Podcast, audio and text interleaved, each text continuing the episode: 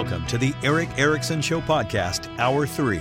Hello there. Welcome. It is Erick Erickson here across the nation. The phone number 877-973-7425 should you wish to be on the program.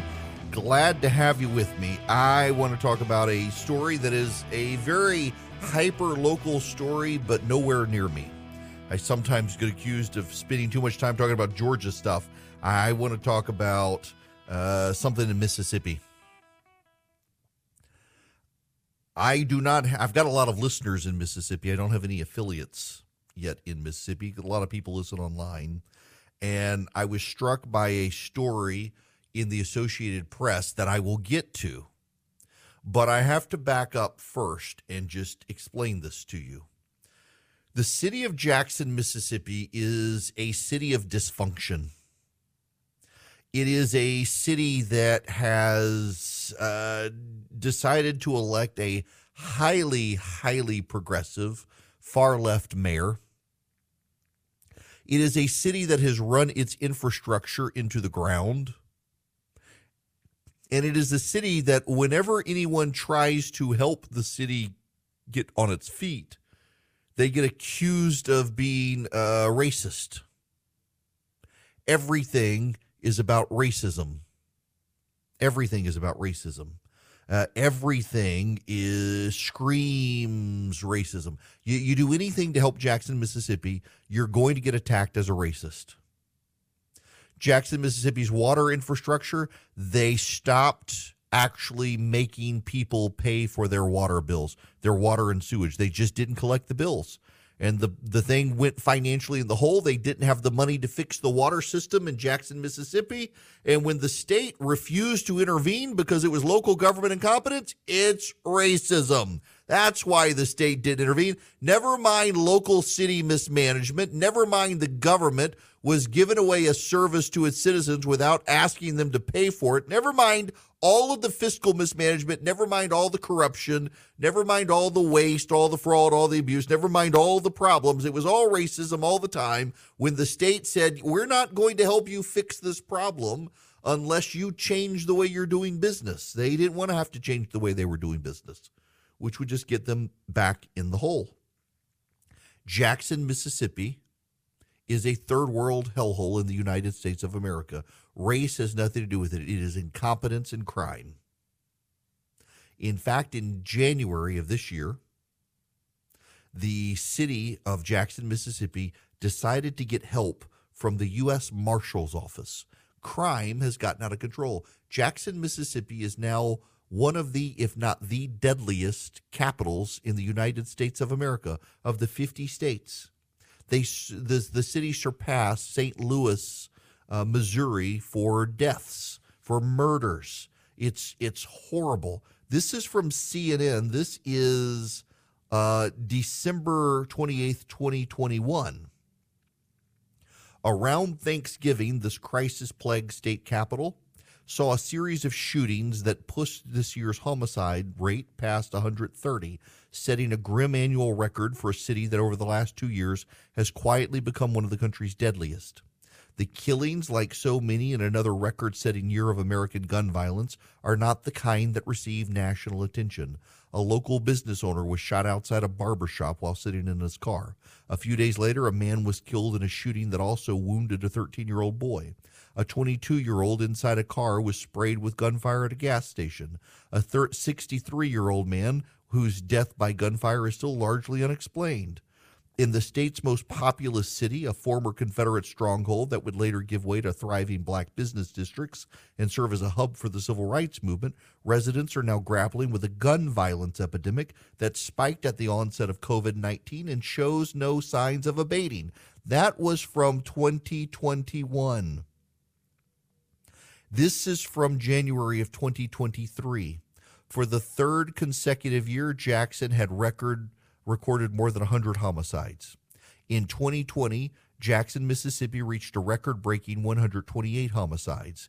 In 2021, the city surpassed that record, reaching 155 homicides, prompting the Mississippi Center for Investigative Reporting to proclaim Jackson as America's deadliest major city.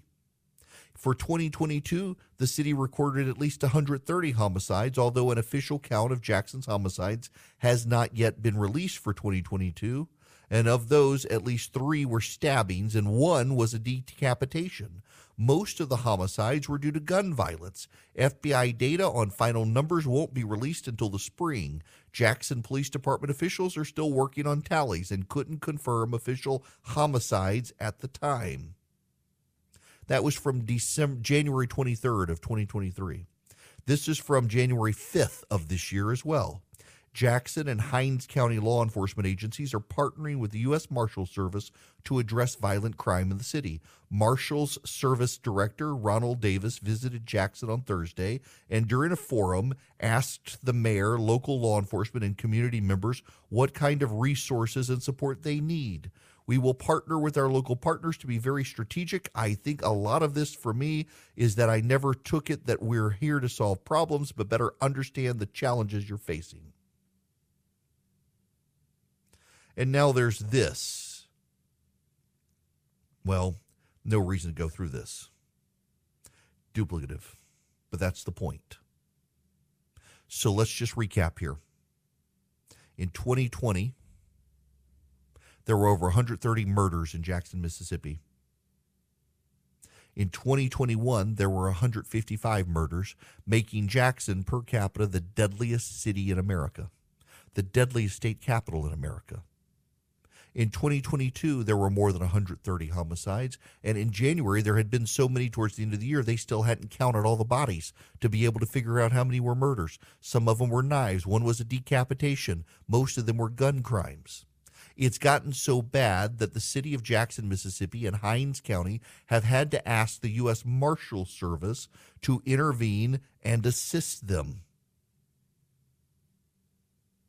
Now, now. Let's pivot.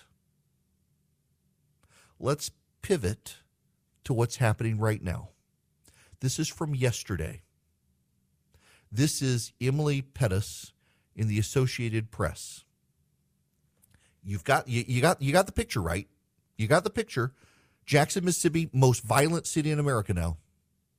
More homicides per capita than any city in America It's got waste, fraud, abuse. It's got uh, internal infrastructure problems. It's got problems with its water system. It's got a, a, a, demoralized police force. It's got too few police officers. It's got a far left mayor that hasn't been great on these issues. And so the state legislature has decided they got to intervene to save the residents of Jackson, Mississippi from the government the residents voted for.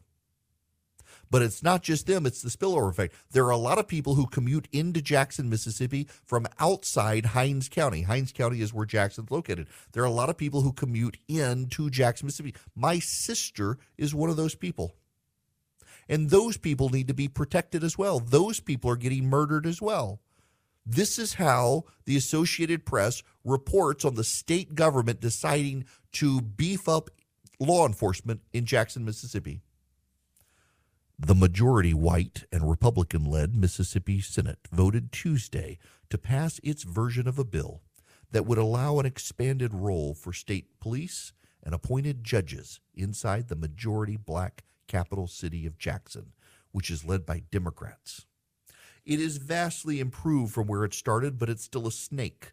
Democratic Senator John Horhn of Jackson said of the bill during Tuesday's debate critics say that in a state where older African Americans still remember the struggle to gain access to the ballot decades ago, the bill is a paternalistic attempt to intrude on local decision making and voting rights in the capital, which has the highest percentage of black residents of any major U.S. city. They leave out that it also has the highest percentage of murders of any U.S. city. The Mississippi House, which is also majority white and Republican led, passed the first version of the bill last month. The House version would have created two permanent new courts inside Jackson with judges appointed by the Mississippi Supreme Court Chief Justice. The current justice is a conservative white man. Jackson's Mayor Lumumba, who is black, said the proposal reminds him of apartheid. The Senate voted 34 to 15 to pass its revised version of the bill, which Republicans in favor and Democrats opposed. Supporters of the bill said they're trying to improve public safety in Jackson, which has had more than 100 homicides during the past each of three years. We all know the nation is watching. They have been, Republican Senator Brice Wiggins of Pascagoula said before Tuesday's Senate vote. And with this bill, we're standing up for the citizens of Jackson and our state capital. The Republican governor, Tate Reeves, has decried crime in Jackson, but hasn't said if he'll sign the bill. All it is is race. All it is is an article from the Associated Press making this about racism. The legislature is trying to help.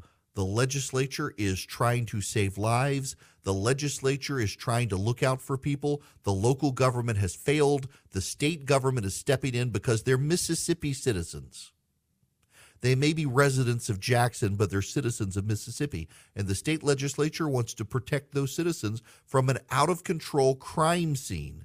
They want to boost police in the area. They want to boost judges in the area.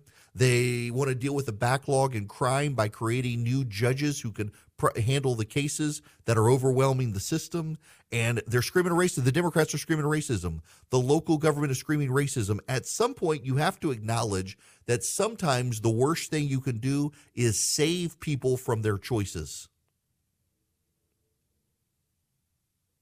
And if it was just Jackson, Mississippi residents, I think you could argue that maybe the maybe the state government should not do this. Maybe the state should not do this and let the local government deal with it to their own detriment. But the problem here is you've got a massive worker base in in Jackson, Mississippi that commutes into Hinds County and Jackson, Mississippi from away from it. People drive in from Vicksburg. People drive in from Natchez and Raymond. People drive in from from all over the place. I'm just this this is what gets me and this this actually does go full circle to what Tucker Carlson is doing with the January 6th stuff. To recap, all Tucker Carlson is doing is what the media did with the George Floyd riots, with the, the riots in, in Kenosha, Wisconsin, with the storming of the state capitals in Wisconsin and Texas. With all of these things, the media took the side of the protesters, with, with the protesters and the terrorists in Atlanta. The media takes their side. The media says it's no big deal. The media says it was democracy in action. And then along come these people on January 6th who do the same thing. And the media says, oh, they're terrorists, they're insurrectionists. They all need to be thrown in prison. Tucker Carlson called it a mostly peaceful protest. It wasn't a coincidence he did it because that's what CNN called the burning of Kenosha, Wisconsin. Fiery but mostly peaceful protest. He chose his words to mirror what the rest of the media has done. And now here is a situation where the state legislature in Mississippi is trying to save lives of a city whose government doesn't care about them. And they're vilified as racists in the Associated Press for having the audacity to try to protect the lives of citizens.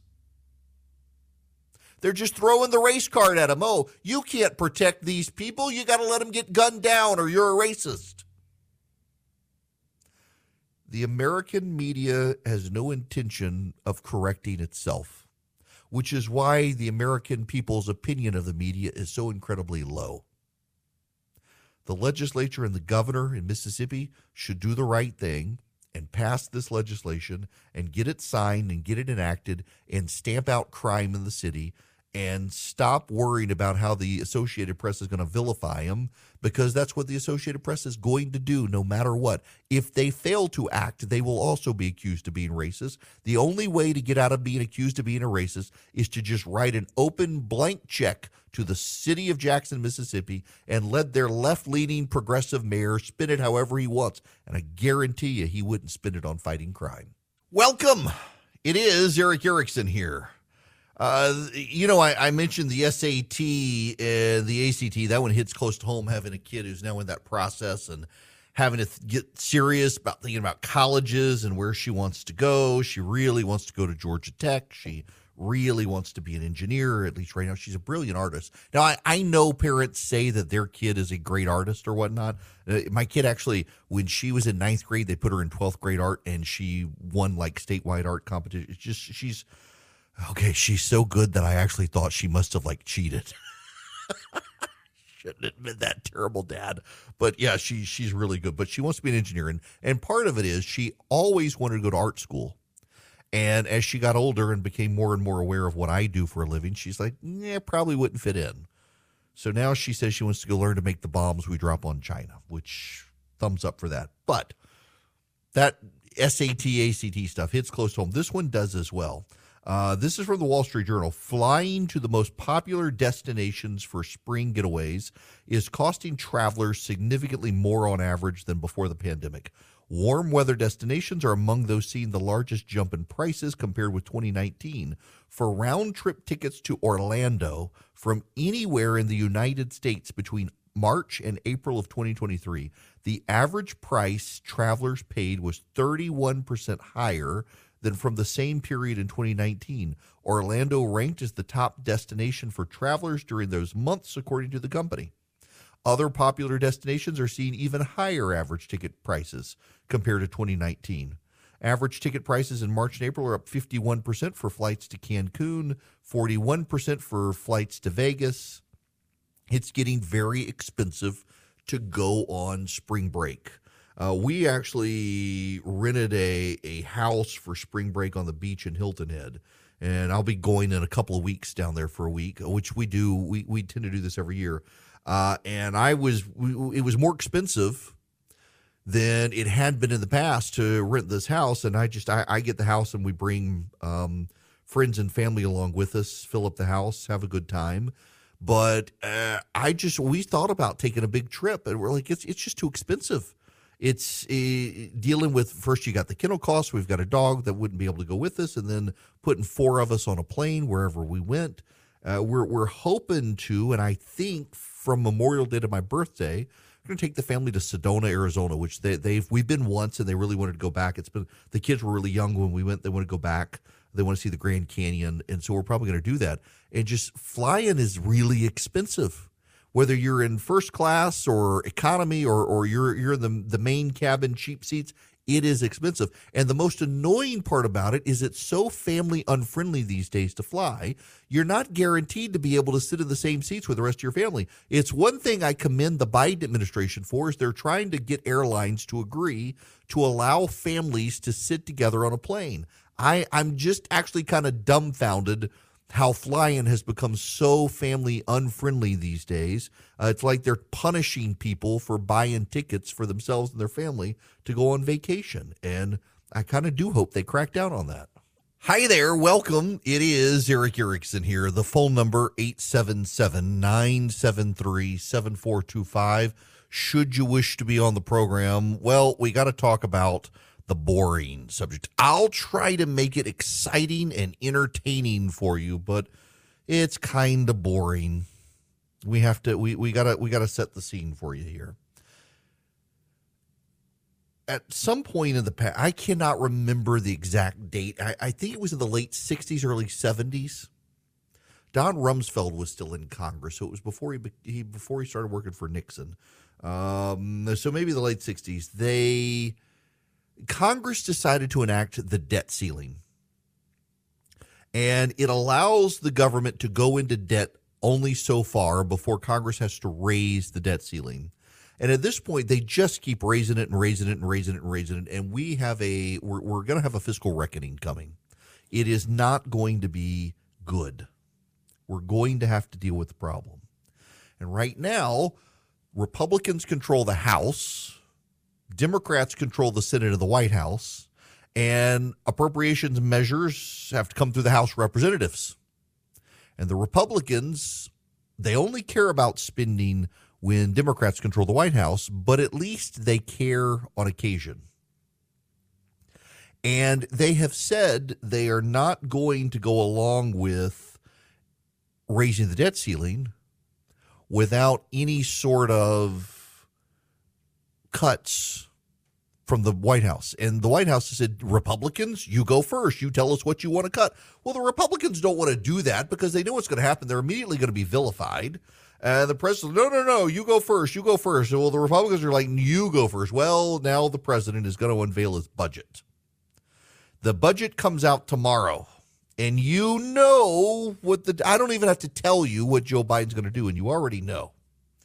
He's going to propose trimming federal budget deficits. Notice trimming federal budget deficits, not trimming the federal budget, trimming the deficits by $3 trillion over the next 10 years. As his administration embraces the politics of debt reduction amid a fight with Republicans, the plan will rely heavily on a familiar batch of tax increases on corporations and high earners, along with savings from some spending reductions, including efforts to save money on federal health care programs by expanding legislation that allows Medicare to negotiate the price of certain prescription drugs. To help increase federal revenues and reduce the nation's reliance on borrowed money, he wants taxes on households worth more than $100 million that would apply to their earned income and to unrealized gains in the value of their liquid assets, like stocks. He also wants quadrupling of a tax on stock buybacks that was approved as part of a tax, healthcare, and climate bill he signed last year. These are all things that will hurt the economy, you do realize. These are all things that will hurt the economy. Let's just talk for a moment about the unrealized gain on uh, liquid assets. This is this is probably unconstitutional, by the way, because you're you're taxing, you're making people pay money for nothing. Let me explain this one to you. And now it, I went to law school, which means I don't do math, so I'll keep everything as simple as I possibly can. Let's say you buy stock for a hundred dollars. You buy a hundred dollars in company, whatever, that makes great widgets. You want a great company, you buy all your widgets from this company. You take the Warren Buffett rule, you buy stock in the companies you use, and by God, you buy widgets, so you're going to buy a hundred dollars of stock. Well, the stock does really great, doesn't it? And the stock goes up to a thousand dollars. Your $100 share of stock is now worth a $1,000, which means what's your profit on the stock? $900. According to Joe Biden and Elizabeth Warren's plan, you got to pay taxes on that $900. You got to pay them 20% of that $900. Now you're thinking, wait a second. I have it cashed the stock. I, I, have I haven't cashed it out. It's it's nine hundred. It, it's thousand dollars on paper, which is a nine hundred dollar increase. But I, I, I still own the share of stock. I, I haven't gotten money for it. I have no benefit from the stock except on paper. It doesn't do me any good. I can't buy anything with it unless I sell the stock. But because it went up nine hundred dollars, Joe Biden wants 20% of it, which was what? $180? I think that's right. Yeah, because 10% would be $90. So yeah, $180. See, I can do simple math. Not my wife. You, my wife, by the way, just as an aside, my wife can. You can tell my wife, okay, uh, what is a third of a billion dollars?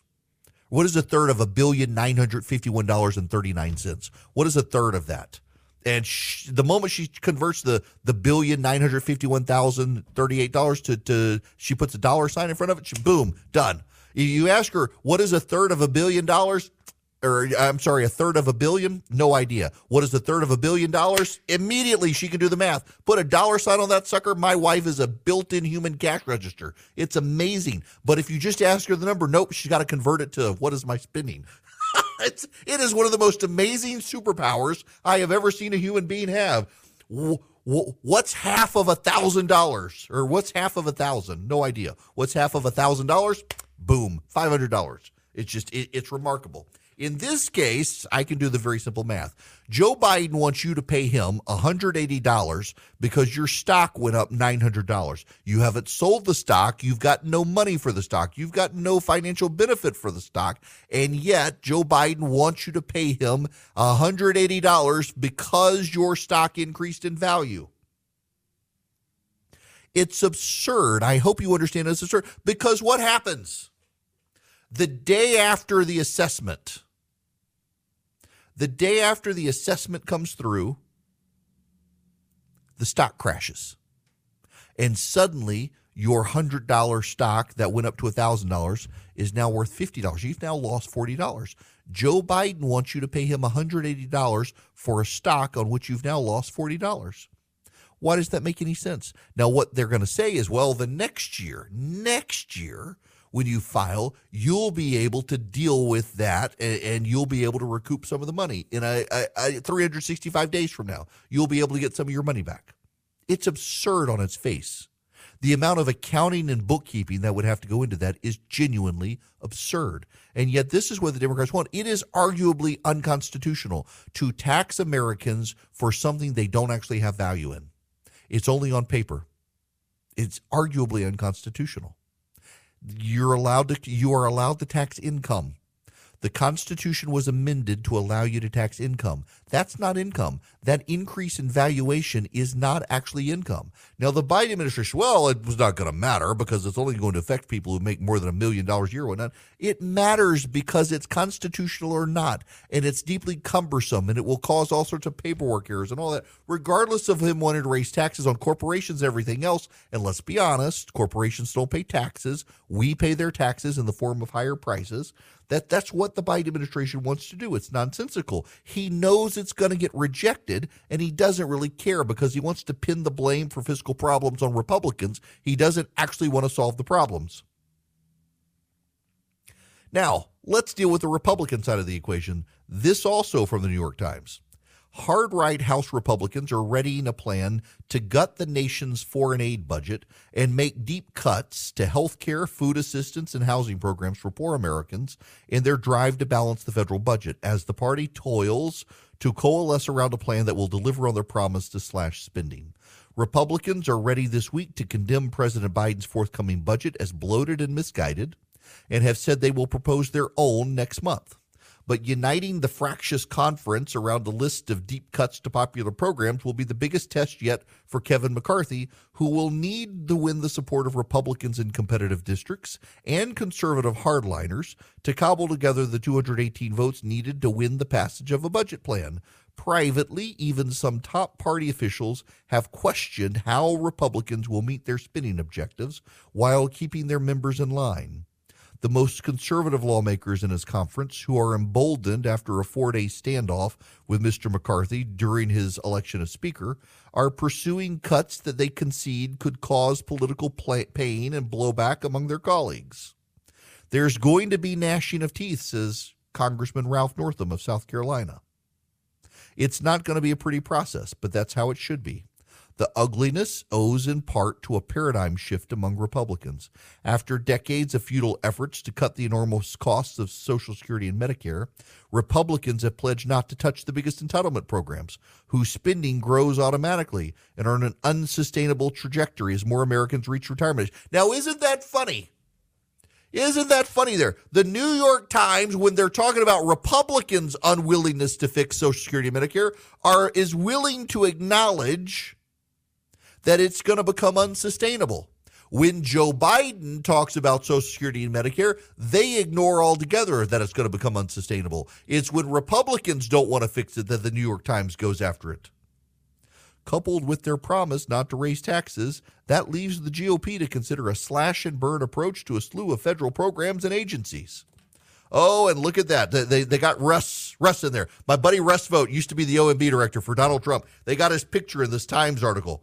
As they meet privately to develop their plan, Republicans say they are relying heavily on a budget outline developed by Russell T. Vought, the former Trump administration budget director who now leads the far right Center for Renewing America. In an interview, Mr. Vought said it made strategic shift sense to shift away from politically impregnable Social Security and Medicare and instead target an array of programs conservatives have criticized for years the strategy suggested by Mr. Vought, who has become something of an intellectual and tactical guru to many of the hardliners in the House Republican Conference, well, he should because he's wicked smart, would enact deep spending cuts to what he calls woke and weaponized government. The outline includes a 45% cut to foreign aid adding work requirements for food stamp and Medicaid beneficiaries, a 43% cut to housing programs, including phasing out of Section 8 programs that pay a portion of monthly rent costs for low income people, cutting the FBI's counterintelligence budget by nearly half, and eliminating Obamacare expansions to Medicaid. Now, here's the thing. They also want to get rid of the Office of Diversity, Equity, and Inclusion at the Pentagon, which would save some money one of the things Russ is championing is getting rid of these woke programs. Why is the federal government paying for gender reassignment surgeries? They can get rid of that.